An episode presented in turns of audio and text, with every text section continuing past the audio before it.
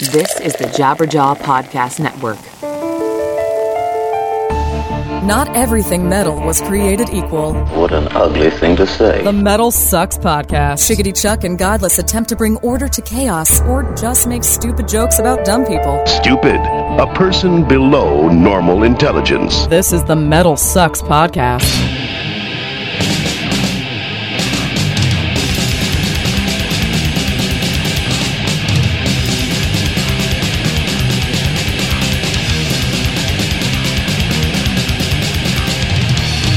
Greetings and salutations, my fine metal friends. Welcome to another edition of the Metal Sucks Podcast. How the hell you doing? I'm Chuck. And I'm godless. And this is your weekly examination of all things metal, the Metal Sucks Podcast. Make sure you are subscribed to this podcast wherever you get them.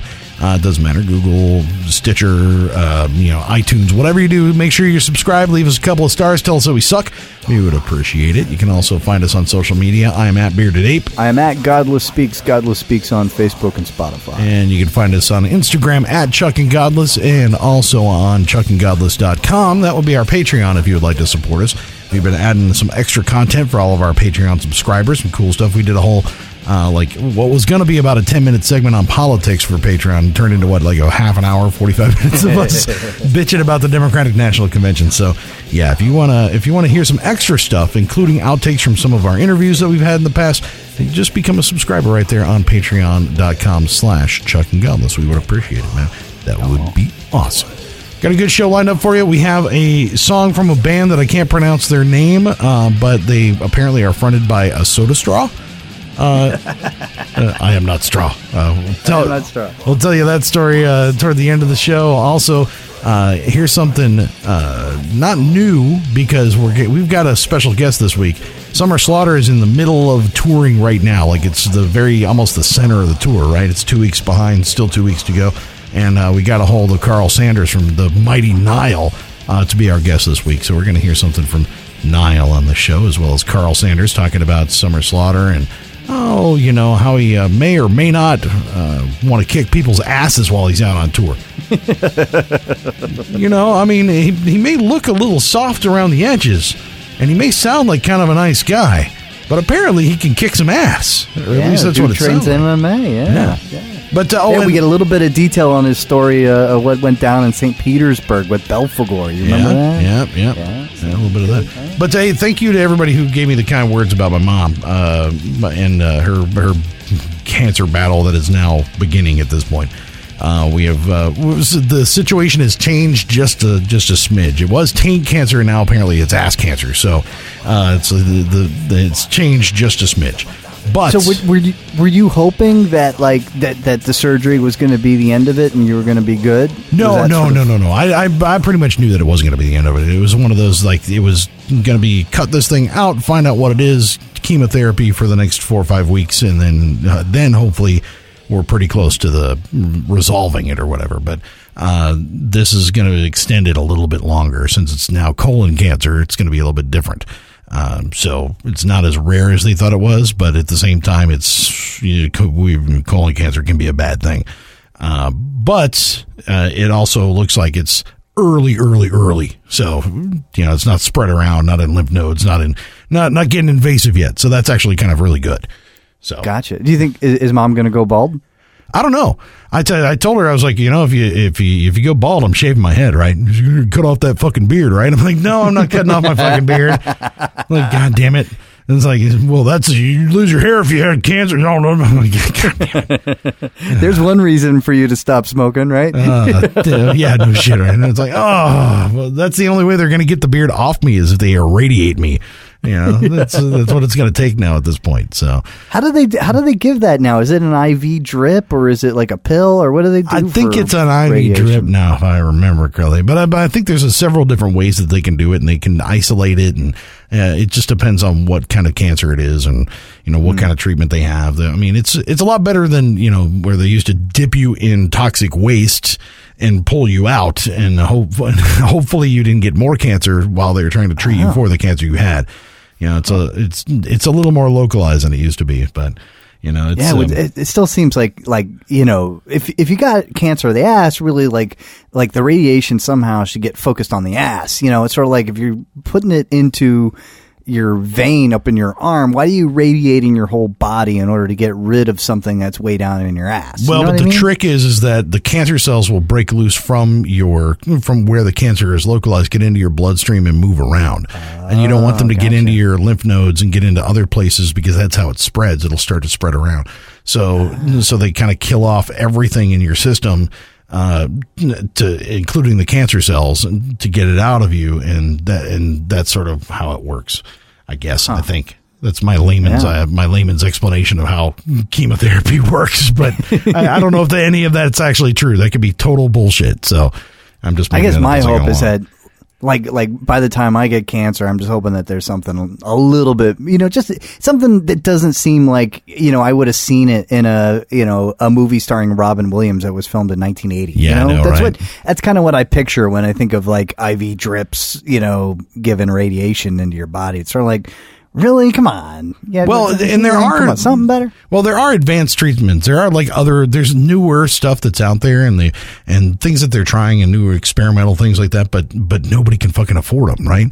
You know the the problem is that that the stuff that that people can normal people can afford to do is the stuff that's been around for 20 30 40 years you know and and the really heavy duty experimental stuff is is for the rich people so you know and and also if you want to take a chance you know, you, you, you never know because some of that stuff is still just experimental, but they're but they're getting close. There's a lot of cool things that they that uh, advances that I've been reading about because you know since as soon as you get a family member or somebody gets in a situation like this, what do you do? You go to WebMD, you start looking up all this shit, and you, my brother and I've been going back and forth. Well, I read this article. Well, I read this article. Well, I read this article. You know, and and all the stuff that you read about it, and treatments and different things, and the the way that they can do it, and uh, and it's there's really some interesting stuff out there. It's just going to take a lot of time for it to to come along. So hopefully, Well, like I said, by the time I get there, it'll be uh, give you a shot and it goes away.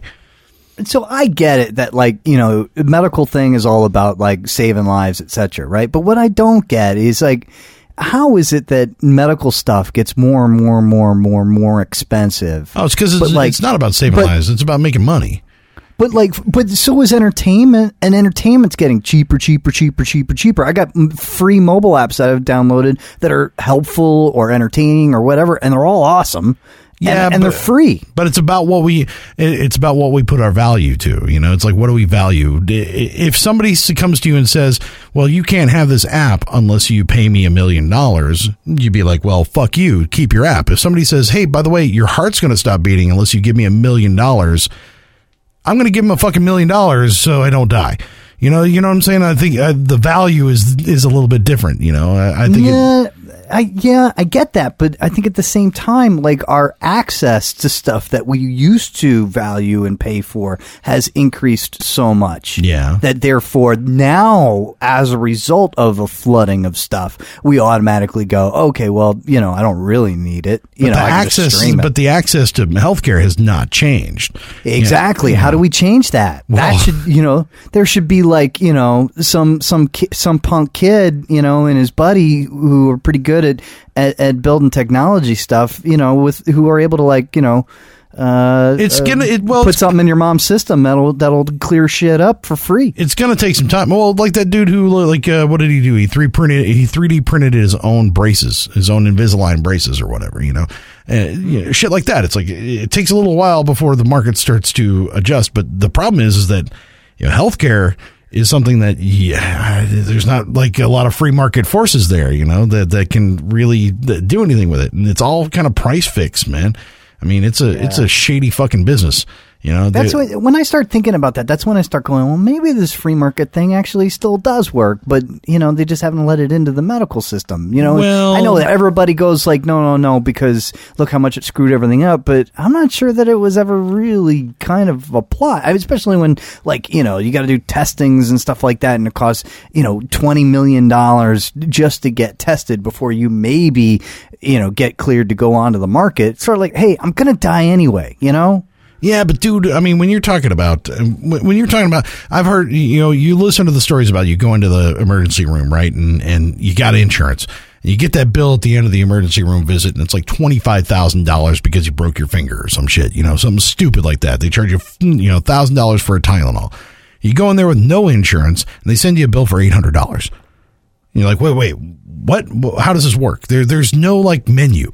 What I want with healthcare is I want a list Uh, how much it costs to do this, this, this, or this. Like I walk in to get my oil change in my car. I know how much a transmission flush and filter is. How much is it to clean out my fucking kidneys? Okay, I'm going to go in and I'm going to say, okay, it's going to be this much to do this and this and this. There's no menu and there's no set price for anything. And when, and you can't have any kind of free market if there's no set price you know and and it's and if you're insured and it depends on which insurance company how much they're going to charge. If it's medicare it's different you know like it's fucked up man. Yeah, and, big time. and it's a whole fucking racket. And and and we're all subject to it because we're all going to get sick. You know that's that's what's really fucked up. We're all going to get sick at some point you know? And i mean when i got when i went in for my kidney stones uh, a few years back, you know, I made the mistake of going to the fucking emergency room and getting a getting like a six thousand dollar bill for it. You know, it's like shit. what the fuck just happened? You know, and and and later on, I went to my, my uh, uh, like an actual doctor, like a urologist. He's like, "Don't ever do that again." He's like, call, he's like, call me. I will write you a prescription. I will send it over to the pharmacy, and you will have it that day. It's the same thing that they give you at the emergency room. They might give you some morphine to help you right then, but this will be just as good.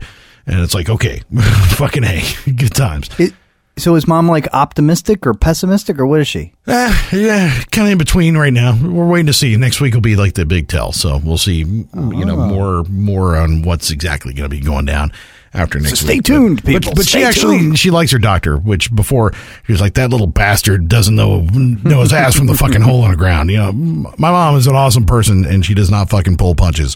And man, she would give those doctors a fucking runaround.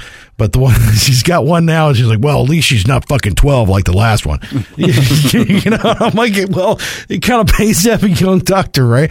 Uh, no, no, no, no. She that's not what she wants. She wants she wants somebody that's like 44 and you know a female and got a good head on her shoulders. And, I- and Oh, is that like really important to her because because it's all dealing with all the stuff downstairs? No, no, no, that doesn't matter. Like it's just she wants somebody who's competent and middle aged, not like old, not like young. I don't know why. It's just one of her things. So it's like, if they're too fucking old, they don't know anything, and if they're too fucking young, they don't know anything.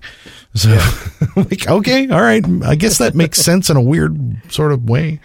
Don't know, Except her but- kids. yeah, yeah, I know, right? Uh, but but I mean, it's a but no, it's a I don't know. The outlook is good at this point, so we'll see. We'll see what happens going forward. You know, the, but I don't know. Cancer. Whenever you hear Yeah. cancer, you just you, you you start to worry. So yeah. it's all good though.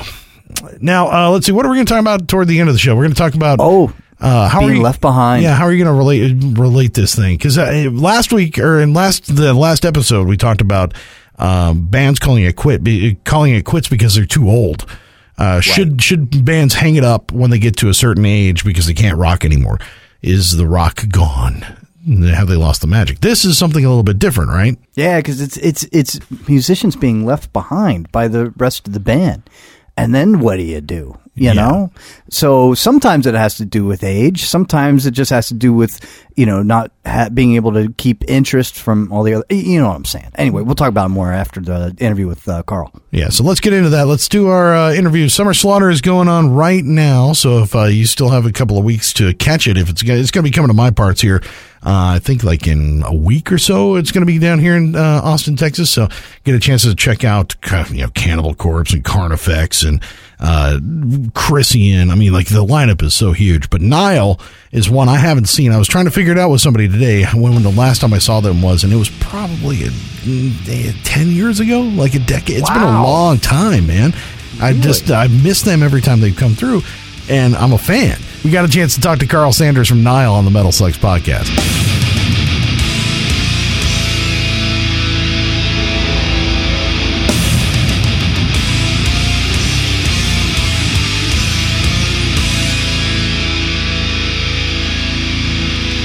How's it going, man? It's Chuck and Godless from Metal Sucks, man. yeah, I hear two voices here, so I'm talking to a tag team. That's right. that We're, we're ganging up on you, dude. All right. How you doing, man? You doing all right? I'm doing as well as one could do in shithole Kansasville. Yeah, it ain't even Kansas City. It's some shithole outside of Kansas City. Merriam, Shawnee, yeah, shithole surrounding Kansas City. That's it. I, re- I remember like way back in the day when there were like you know everybody was doing like their fanzines you know the the photocopied you know metal fanzines and stuff like almost all of them came from Kansas and it was because nobody in Kansas has anything to do. Well, that's why there's such good bands here, you know, like Origin, because they got nothing to do but practice and, uh, you know, eat corn. Karl, you you had a, an interview recently. You had said that touring grinds your health down. Many guys I know have soul sickness. How are you doing? I mean, are are you healthy? Is everything good out there? Well, I'm I'm all right at the moment. Uh, I had a nice break after the last European tour, um, where I had this severe neck injury. Um, so I, I took three months to just go home and lay low and you know do nothing but uh, play guitar, spend time with the wife, and you know just do stuff around the house and you know recharges your your soul. Um, you got to do some normal shit once in a while to balance out you know the the brushes with insanity on a daily basis that happen on tour. Is it hard for you to get back into that uh, that home mode? I hear it's. Uh, I hear from a lot of people that it's pretty tough to make that transition back. It is, uh, and then once you get settled in there, you you don't want to like move from it uh, until like something crazy always happens because it's in people's blood. You start getting that itch, like you start feeling, wait a minute, I should be on tour. What the fuck am I doing? Why am I out here mowing my own yard? I should be on tour. Yeah, you should totally get your wife a rider, you know, a copy of the rider to make sure that everything's ready for you by the time you get home from tour. Yeah, well, my wife's not like that. She would say, "Go fill your own rider, motherfucker. Who do you think I am? I- I'm not your runner. I got better jobs to do." You had said on Facebook that like you like a nameless underworld imp had misplaced your camera. Like, all right, so no names, but I, I mean, uh, are the do, do you got like like kids running around the house? I know you got an older kid. yeah, he's 21. He's he's moved out of the house already, so it wasn't him. Uh, I had this girl come over. Uh, my studio and my office are upstairs in my home, um, and there's like there's two closets that become like you know everything that I don't want to look at right now goes in the fucking closet. Well, after you know half a decade, there's a whole bunch of fucking shit in my closet that I don't want to fucking see. but now my closet is full of shit that I don't want to see, and I can't use it for anything else. So I, I hired this girl to come over and you know basically straighten out my fucking closet in my studio, and uh, well, afterwards I couldn't find a goddamn thing. Feng shui, it's Japanese for lost shit. Yeah, right. uh, getting everything in order is not all it's cracked up to be. You know, some sometimes. and yeah, yeah, sometimes chaos is best. Uh, well, I mean, especially especially if you're used to you know, the the chaos of the road. I mean, because it's somewhat organized, at least a, a little bit sometimes, but it's you know it's just on the borderline of complete and utter chaos, right? Right. I, I try to like have myself be organized so that uh, at least I know what I'm doing in the midst of chaos, and usually that works for me. Yeah, you got to know what time you got to be where and that sort of thing, and keep everything straight. But you know, when you got other band members and making sure everybody's where they go, that's that gets rough. Yeah, that's the wild card, ain't it? Uh, the randomness of your band and crew. You Yeah, like that at whole home too? Am I no at home? Um, I'm I'm pretty disciplined, and I got my routine. I I do my martial arts, you know, four times a week, and uh, I have my practice regimen every day, and you know, I got my time set aside to to spend with the wife. Uh, you know, it's it, I'm very organized at home. I mean, I even have time set aside where okay, this is when I'm going to play Doom for an hour and fuck the universe. The universe can put itself on hold. I don't give a fuck. I can appreciate that right there. That's uh, it's definitely worth taking time out to uh, you know kill some demons. Exactly. I feel so much better afterwards anyway. It's like a, a soul cleansing of built up, you know, fed upness. Oh, see, my Yeah. partner over here doesn't he, he doesn't get- he doesn't understand it. Like doesn't understand the video game thing, and I'm like, it's totally it's totally cathartic. You know, it's all about it's all about just getting it out of your system. Yeah, if you don't do that, you know, in some kind of healthy way, you're going to do it on the people around you. I mean, that's just how we are as human beings. Well, that's kind I of what the MMA does, Yeah. right? I mean, you get to like you know bang on a bag, you get to choke somebody out. I mean, there's nothing better than Yeah. actually doing it yourself. Dude, I, you know that's why I'm such a chill guy. Uh, I play death metal, which is cathartic. I I do martial arts, and I, you know I love to go kill some demons. So I'm totally chill. I mean, well, not all the time. There are some douchebags that you meet on tour that will bring out the insanity in you. You're not- Security guards not talking to- on this fucking tour. All right, we're on this summer slaughter tour, right? So it's big shows every day. So the often there's like extra security that they've hired for these venues, who are just basically underpaid, self-important douchebags who think they have the authority to tell me what the fuck to do, but they're mistaken. They don't. The most insane, stupid shit. Like I was trying to load out uh, off my side of the stage the other night, and this motherfucker refused to let me work. Like getting in your way, or like like uh, like actually holding you up, kind of thing. Both.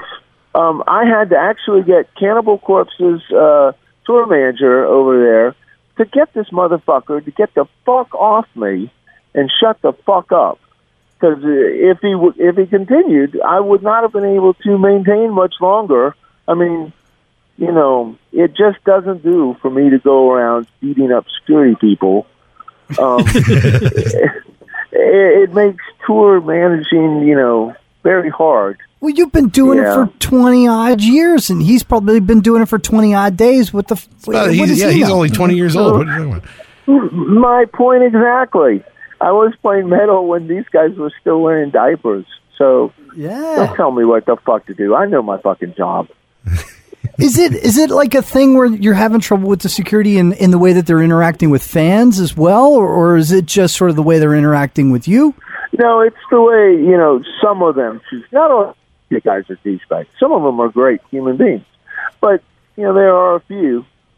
And those few kind of make it bad for everybody else. You know, like not every cop is a fucking asshole. There are some assholes that are cops, you know, mm-hmm. but there are also some good ones too that, you know, deserve our respect. Hmm. So and and these aren't guys that are like touring with the tour, right? They're like when you get there, it's a so it's a different group of guys doing Right, security every single guys. night.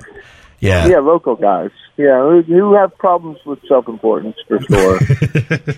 Uh, well, you know, you I, I don't know. Sometimes I've I've been at some of those metal shows with those guys. I mean, they're getting kicked in the head over and over and over again, trying to get the that people like uh, safely down from uh, uh, you know riding on, on top of the crowd or you know all that sort of thing. And I think to myself, oh my goodness, my adrenaline would just be through the roof. But some of them do a really Right. great job of of doing that. Well, see, there you go. I, I think it's like any other you know field of endeavor. You got some guys who've got it together, and you got some other guys who don't. You know, that's Yeah. kind of the human condition. So speaking of the crowds and stuff at the at Summer Slaughter tour, like so far, how's how's it been this year? You know, so far you're about Uh, about halfway through, right? I think this uh, Summer Slaughter is a legendary lineup. Uh, the shows are doing really well. Um, you know, every day I'm getting to see my friends, uh, guys from Krisiun, Cannibal, Suffocation. I mean, come on, man. How often do you get to do that in life? Oh, it's brutal. yeah, uh, yeah. You know, some of these friendships uh, that I've had with these guys, you know, go back, you know, into two decades. Um, so, you know, people that are really special to me that I, I really care about, and I get to see them every day. You know, that's that's wonderful. We talked to Ash Avildsen a couple weeks ago, and he was saying that uh, this was a really tough lineup to put together, and and yet it seems like the kind of lineup that like why hasn't this happened? You know, every other year for the last twenty years. It it just seems like it makes so much sense. Well, there you go. Uh, you know, it's not as easy as people would think to get this many bands of this caliber on a single package. You know, it just don't fall off the tree that way.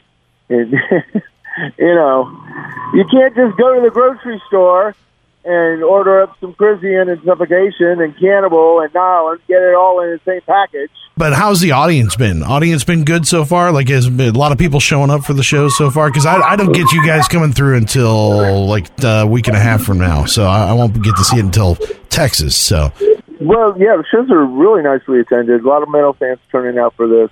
I- It is the lineup of the decade. I, I think people will be talking about this Summer Slaughter for years to come. And Is there like a split between like you guys and Cannibal and uh, versus like the After the Burial and and uh, Carnifex and and some of these bands that are are you Young know guys? almost like a, a yeah they're younger bands. Uh, You guys able to get along with them as well? Uh, you know, as, as human beings and people, uh, we're kind of like one big family. Uh, we all get along just fine.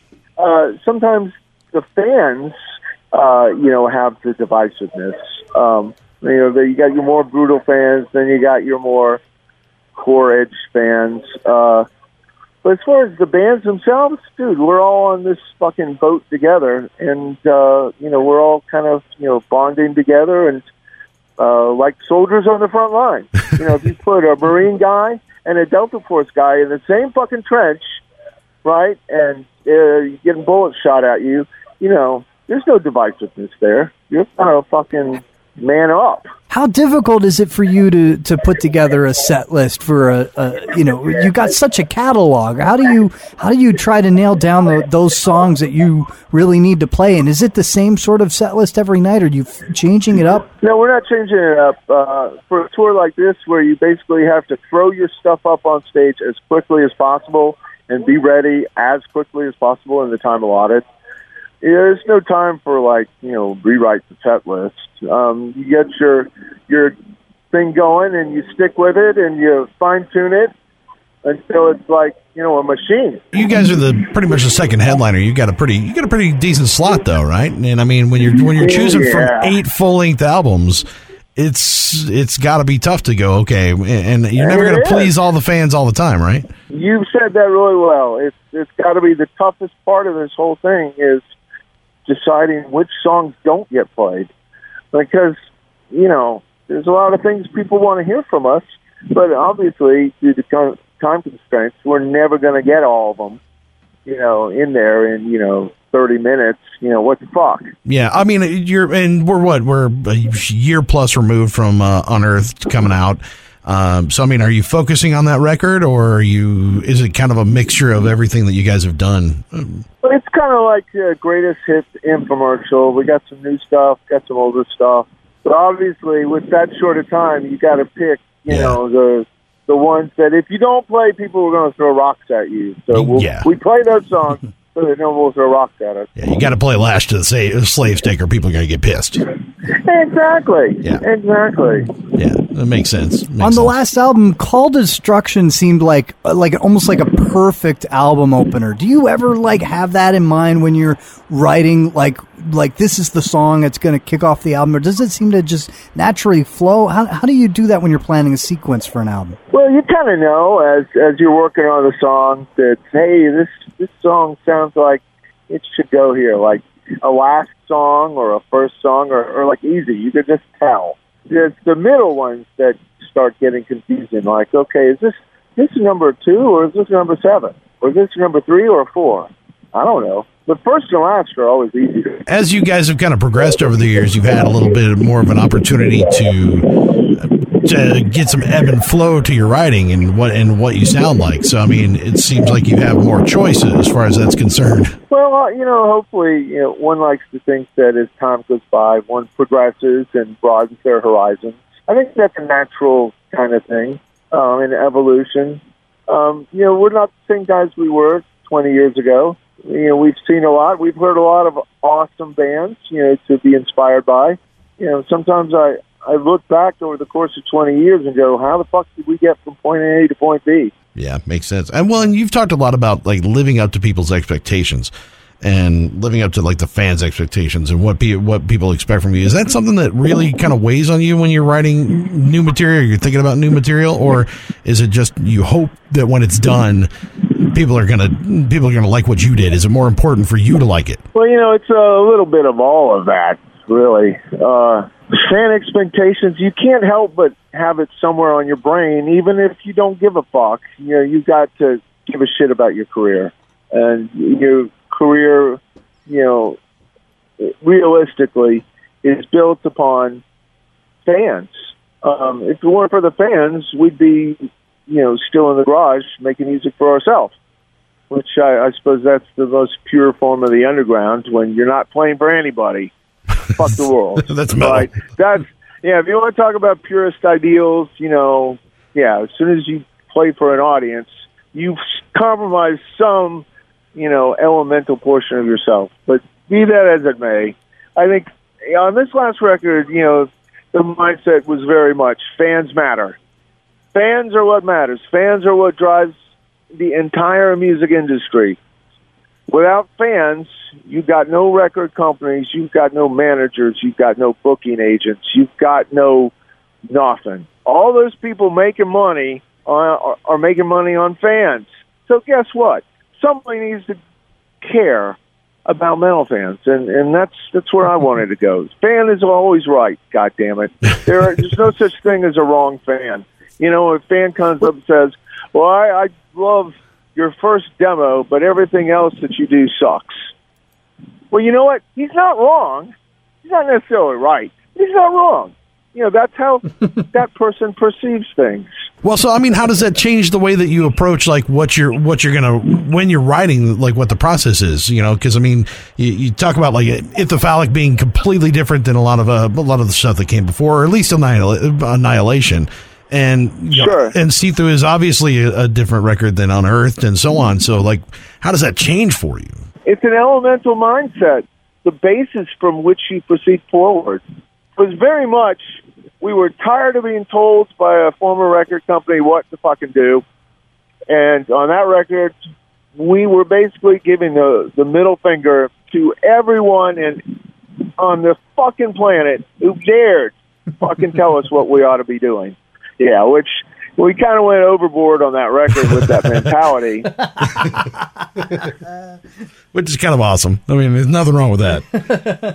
Yeah, I mean, you know, it, it, it kind of is what it is. It's Uh, records almost are like a document of where you are at, at that time in your life and what your thinking was and what drove you, what your motivations and ambitions were. You know, if he felt we were saying "fuck you" to everyone, not the fans, of course, but everyone in the music business that were exploiting us, taking advantage of us, telling us what to do, selling us down the river. Music industry is a dirty fucking cesspool. It's got nothing to do with music. It's like, Yeah. yeah, Well, I was always interested in, in what that split was, whether, you know, it was something that you guys ran to that split. Was it the end of a contract? What did, what had sort of happened there? Well, we came to the end of our contract, and uh, we were really impressed by Nuclear Blast because they're German guys, and they would look us in the face, and we could tell they were telling us the truth. We weren't hearing a bunch of like smoke and mirrors. They were saying, "This is what we'll do. This is what we can do, and this is what we can't do." And we went, "Okay." Yeah. I Had the relationship with Relapse devolved over time? Did it start as like with optimism and, and just move down downhill from there? Or was it always bad? You know, it, it, record company relationships are kind of like any other kind of relationships. You always start with optimism and thinking the other person's wonderful. And over time, you start to see some of their human failings and flaws. And sometimes those things can, for the time being, take the center focus. Like you start seeing all the bad things, but not any of the good things anymore. When there still are good things, but you're just not thinking about them because you're so fed up with the bad things. And then usually that relationship will come to an end. And then maybe 10 years down the road, you start going, well, okay, you know what? I understand why they did this. I understand why they did that. I didn't like it, but I get it. This is a music business. well, and now you've been on Nuclear Blast about the same time you've been on Relapse. What are the warts from Nuclear Blast now? have, have you discovered those yet? the warts aren't anything we didn't know was already there, which was something that I really liked about the guys from NB was they looked us in the eye and told us the unblinking truth. you know, good and bad. Which I personally prefer that to the way a lot of American companies do business. Yeah. If the Germans are going to fuck you over, they're going to tell you. And they're going to tell you this is how it's going to be done. it's going to Exactly.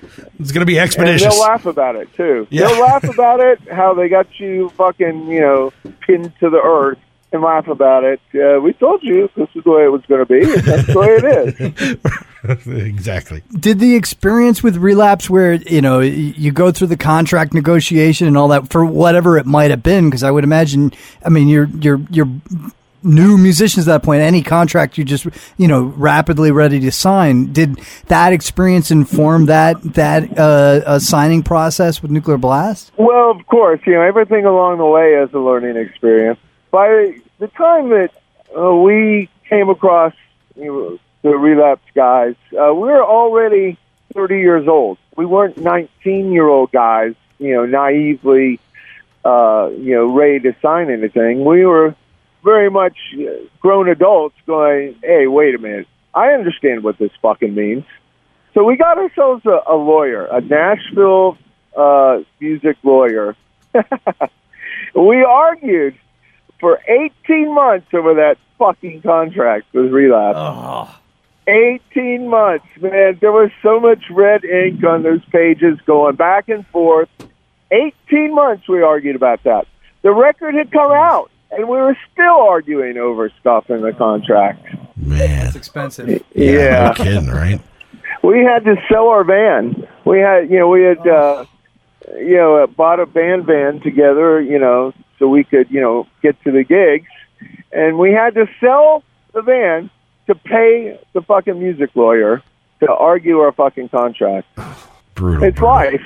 Yeah. It's fucking life. You know, music business is not fucking pretty. It's even uglier now uh, because the pie has shrunk. You know, the the way the pie has divided is there's more people taking slices of a smaller pie.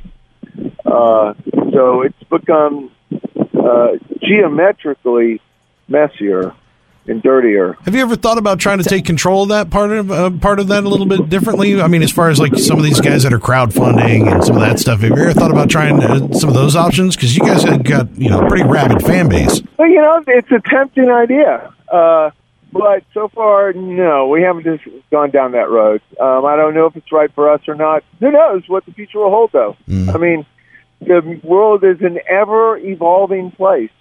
What was true yesterday is not necessarily true tomorrow. I turn on the news and it feels like we're devolving. I don't know if we're moving in the right direction. It so- Dude, back when I was in high school, uh, Devo came out with their album, right?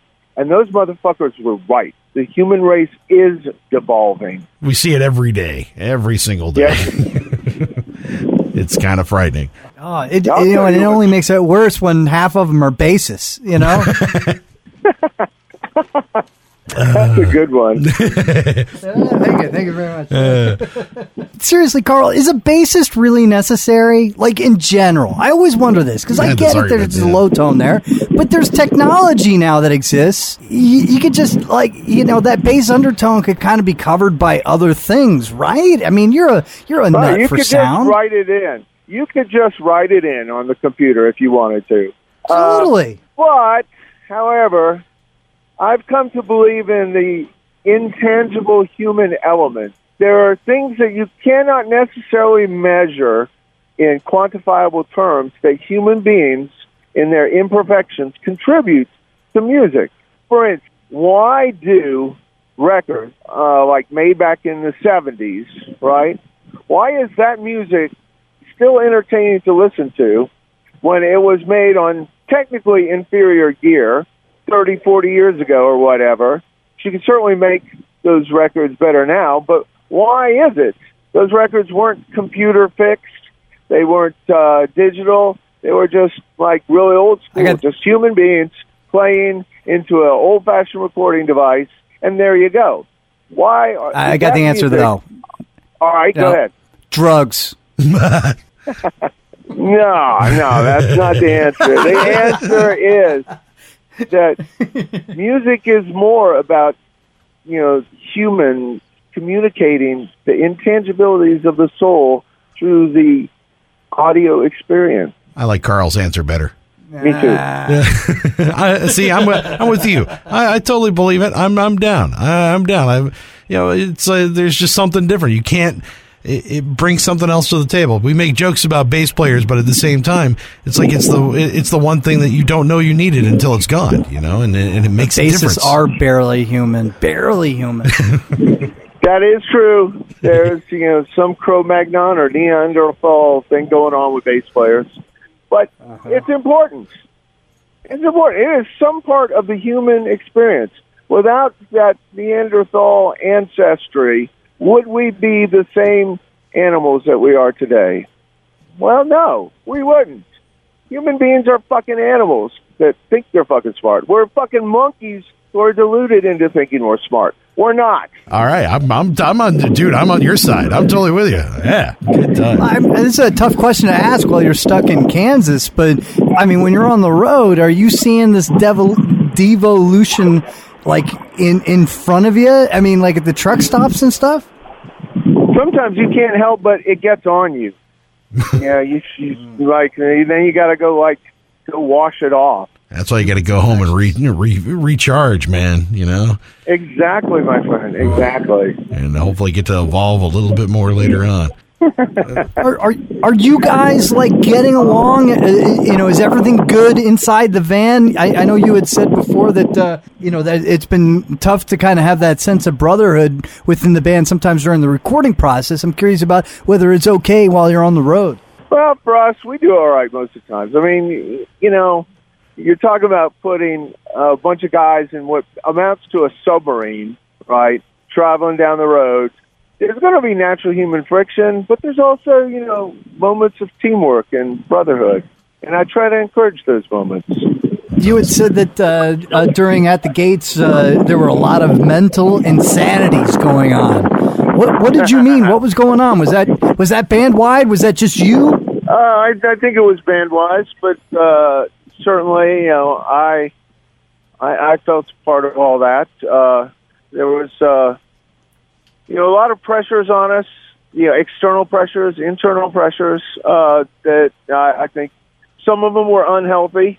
Um, some of them you just had to go through the the eye of the hurricane with it.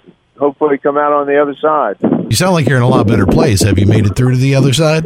I, I think so. Yeah, there was a time I was very mentally unhealthy right after we did Sethu, and you know it just took time. Uh, I think for me to get back to a healthy place. Yeah, and I, I hopefully have learned enough not to get.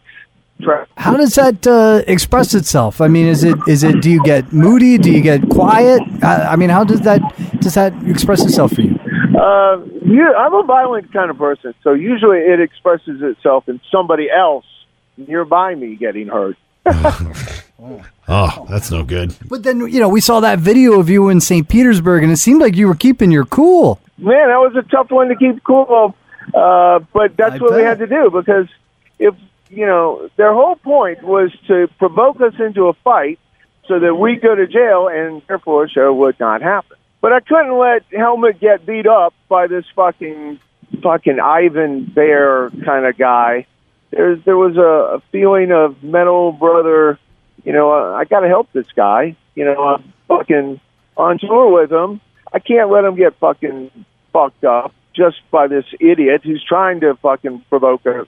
You know, it's it was stupid. I, I just did what you know needed to be done. Did Good. you know that that's what he was intending to do? I mean, with the language barrier barrier and everything. How did you guys know who he was and what he was, you know, trying to accomplish? There, it took a few minutes for me to fucking figure out the situation. In fact, uh, when I watched the the video, I can I can see it on my face. It's like I'm like thinking, all right, what the fuck is actually going on here? With what little info I got, what am I supposed to do? And then I can see it on my face on, on the playback. That that moment of like, okay, I know what to do. Yeah, but having a good measured response in a situation like that is is I mean uh, that's also kind of good MMA teaching as well. So you know you know when to th- throw back exactly what's the right thing at the right time, right? right? Keeping that cool head under, under fire. The discipline that uh, I've trained under the Sunai Jitsu, there's there's a lot of mental aspects, you know, to keeping a cool head you know, even when you're under like pressure, you know, I think those are good life skills uh, in general. Don't, you know, not panicking to the point where you're just doing stuff without forethought.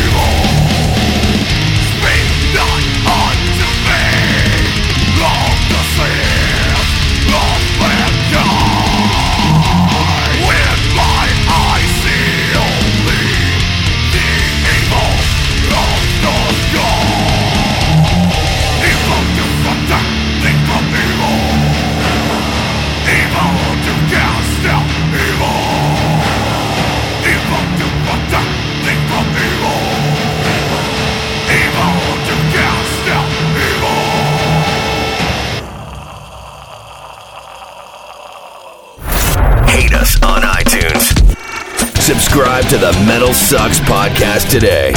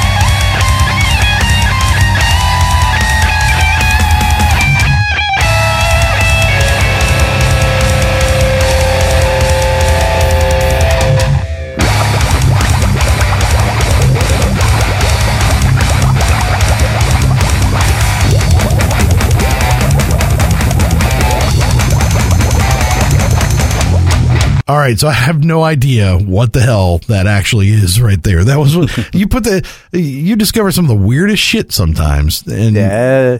And Spotify's awesome. well, after Astronoid, dude, I listen to everything you fucking send me. So, so, so now I'm I'm like addicted to you. So, what what the fuck is that? That's Urobilinemia, which is, I, uh, to be honest, that's the only song I've heard from them. I don't remember how I stumbled upon it, but uh, I heard it and I went, "Oh man, this is like the coolest thing." Because it's kind of like, um, you know, Hatebeak and and uh, uh, uh, oh the the the uh, car, uh, what was it? The one with the dog, the Oh, Caninus. yeah, yeah, yeah, yeah, yeah. Yeah, I know what you're talking about. Yeah, but uh, you know, it, but it's it's it sounds to me like a soda straw. I'm not sure. I, the guy says he's not. Um, Which is what I thought that was even funnier because he tweeted you right.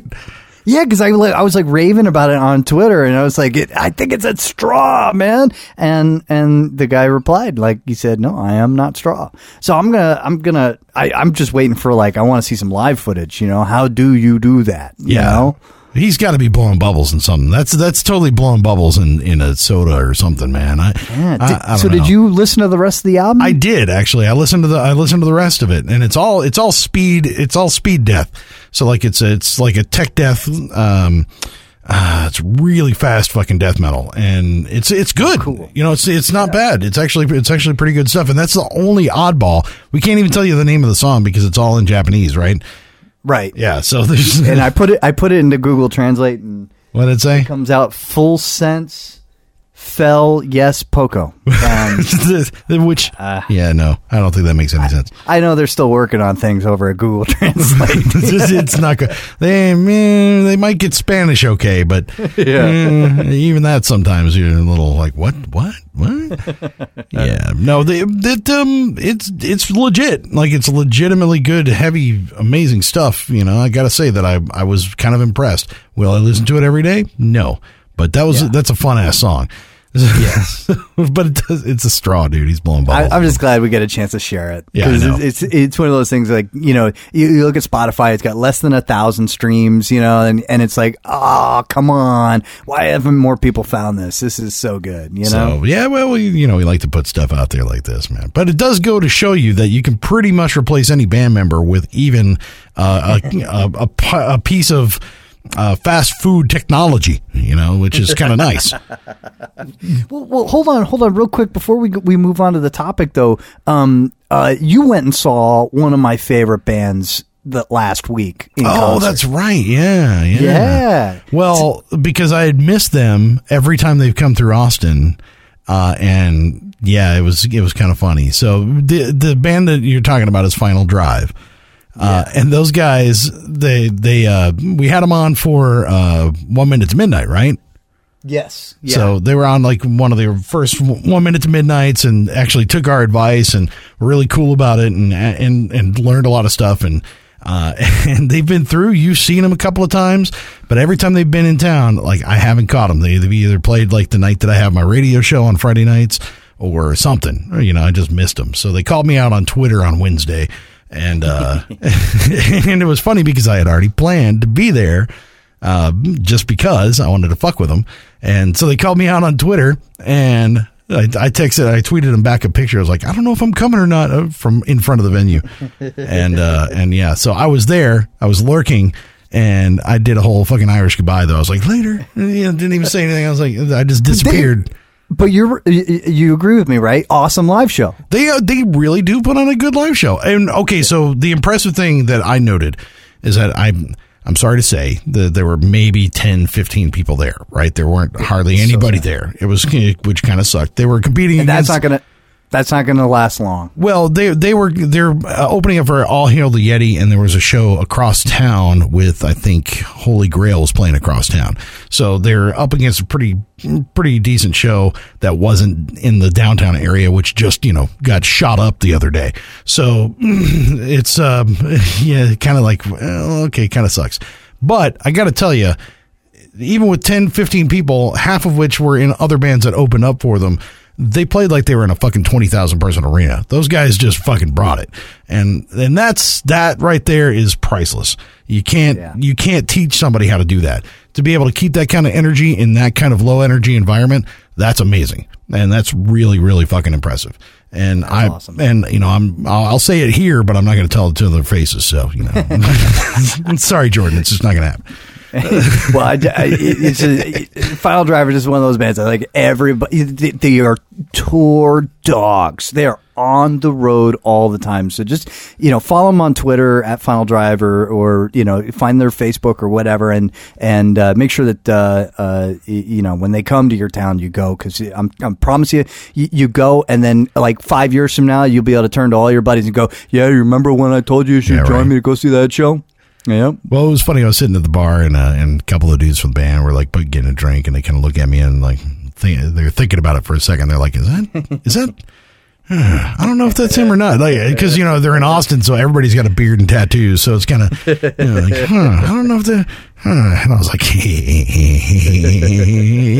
it's laying low, laying low, laying low. But no, they did a great job. They really did. So yeah, was, it was pretty awesome. Yeah, yeah, good for them, man. All right, now topic. Yes.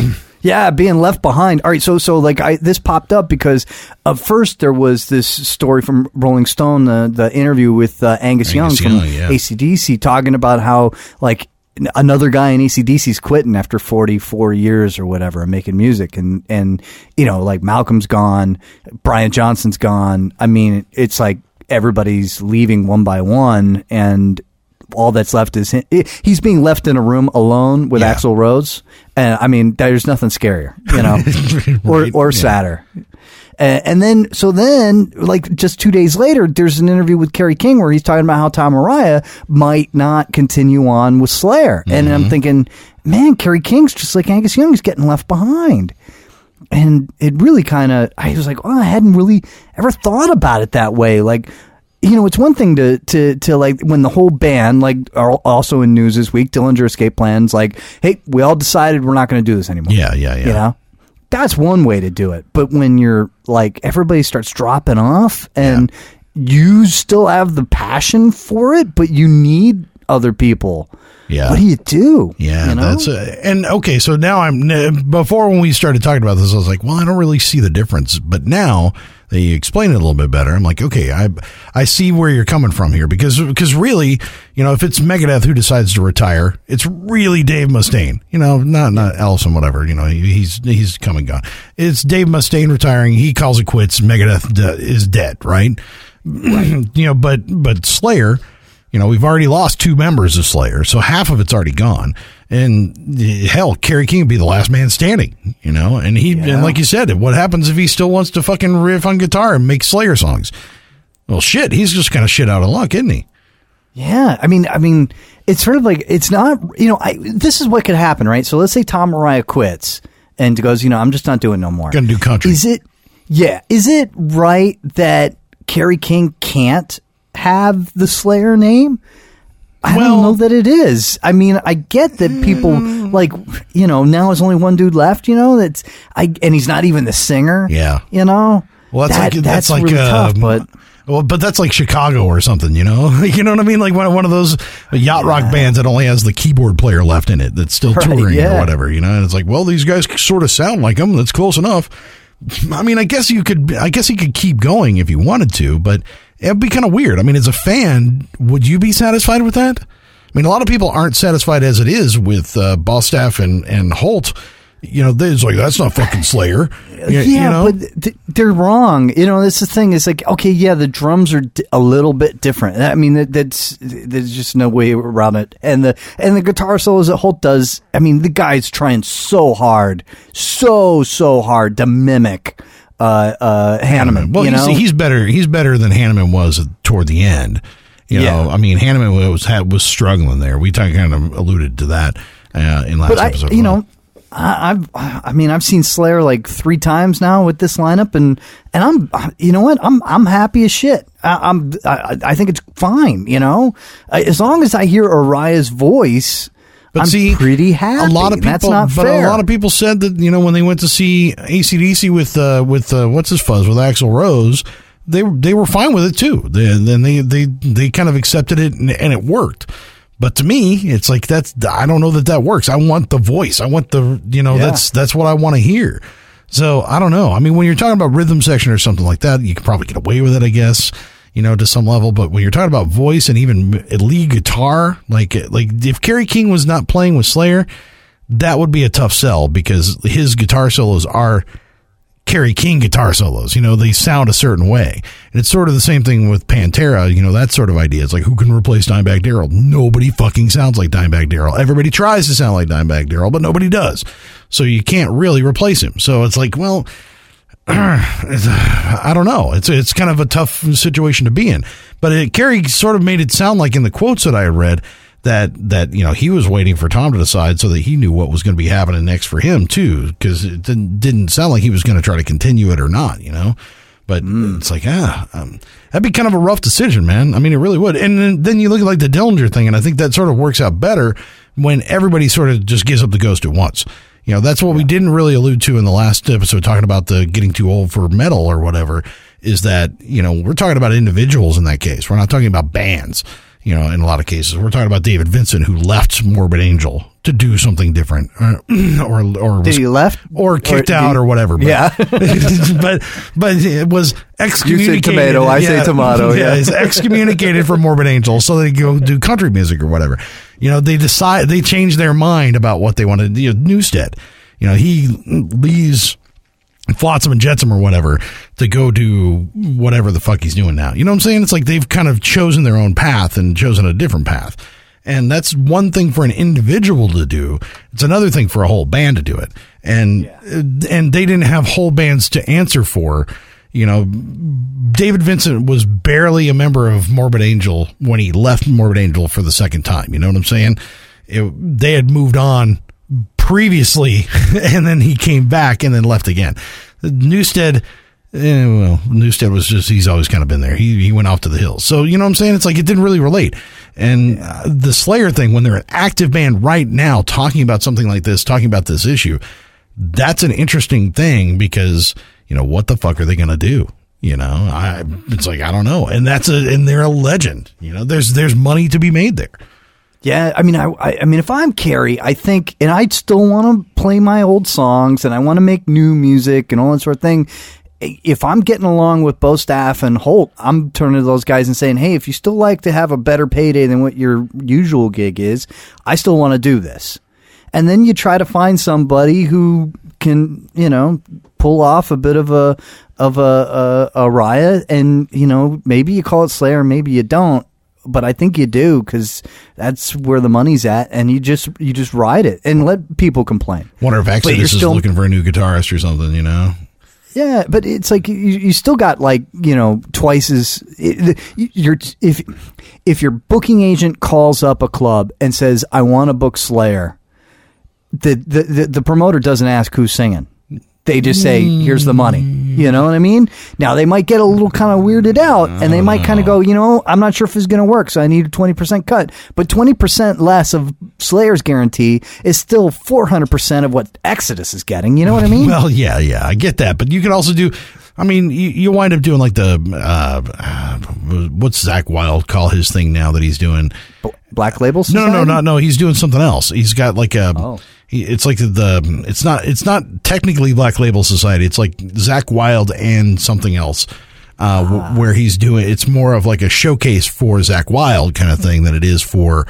Eh, You know what I mean? It's like he's playing piano and he's playing guitar and he's doing this and he's playing different stuff with different musicians and uh, I, I could see it winded turning up into being like a, a, a heavy metal review with Kerry hosted by Kerry King, you know, or something like that. You know, it'll be the Never happened. oh, dude, could you imagine? but I would so I I'd be so fucking into it. pay. I'd pay through the nose for that. It's like, come Him on, in a tuxedo, right? You know, like totally, man, totally, totally big red curtain. badass show out of that, dude. That'd be fucking awesome, man. We could- Kerry King doing stand up comedy and a little bit of you know, yeah, I think it'd be wicked. But but you know what I'm saying? Like it could be more centered on not just Slayer music, but the guitar virtuoso that is Kerry King. You know, it'd just be like an hour long guitar solo. I don't think Kerry's got any interest in that.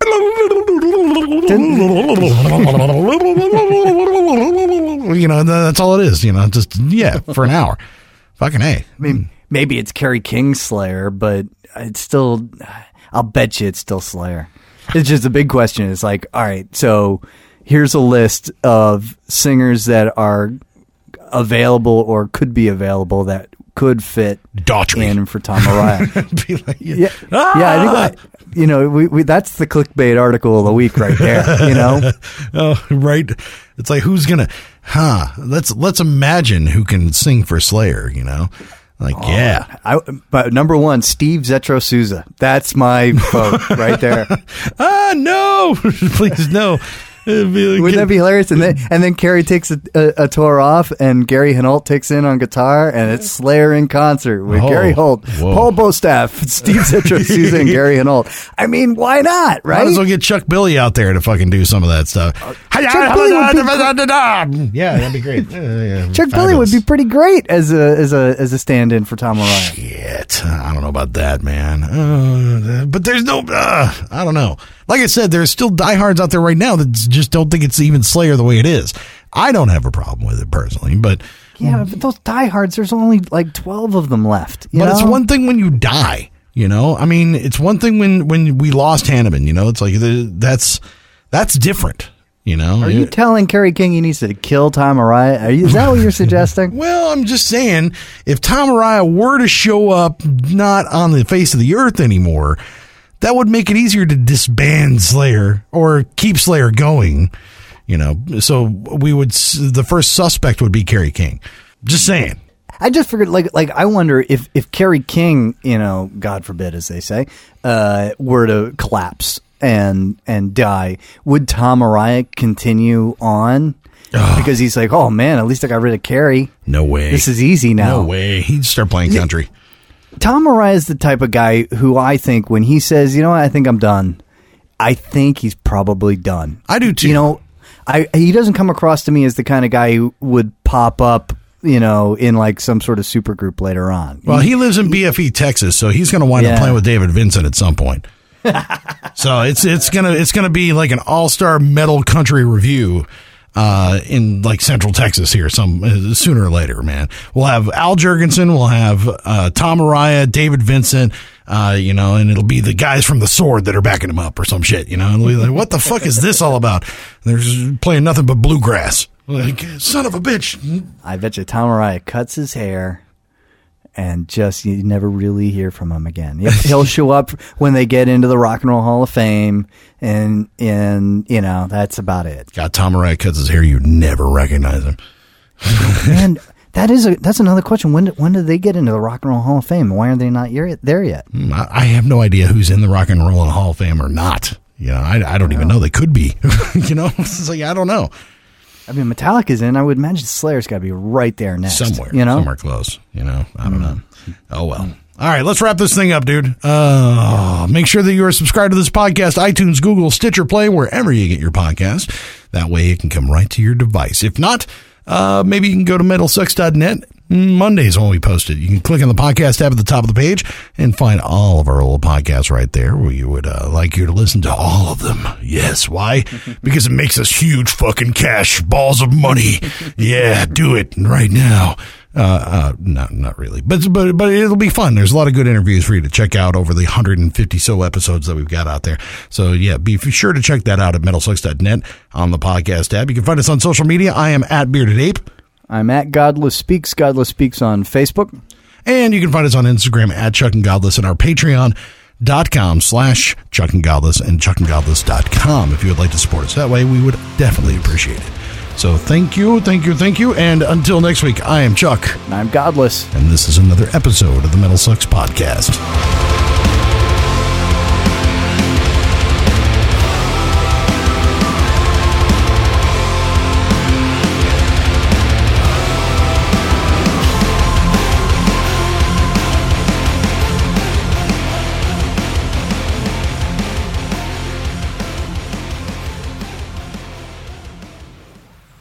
You've been listening to the Jabberjaw Podcast Network, jabberjawmedia.com.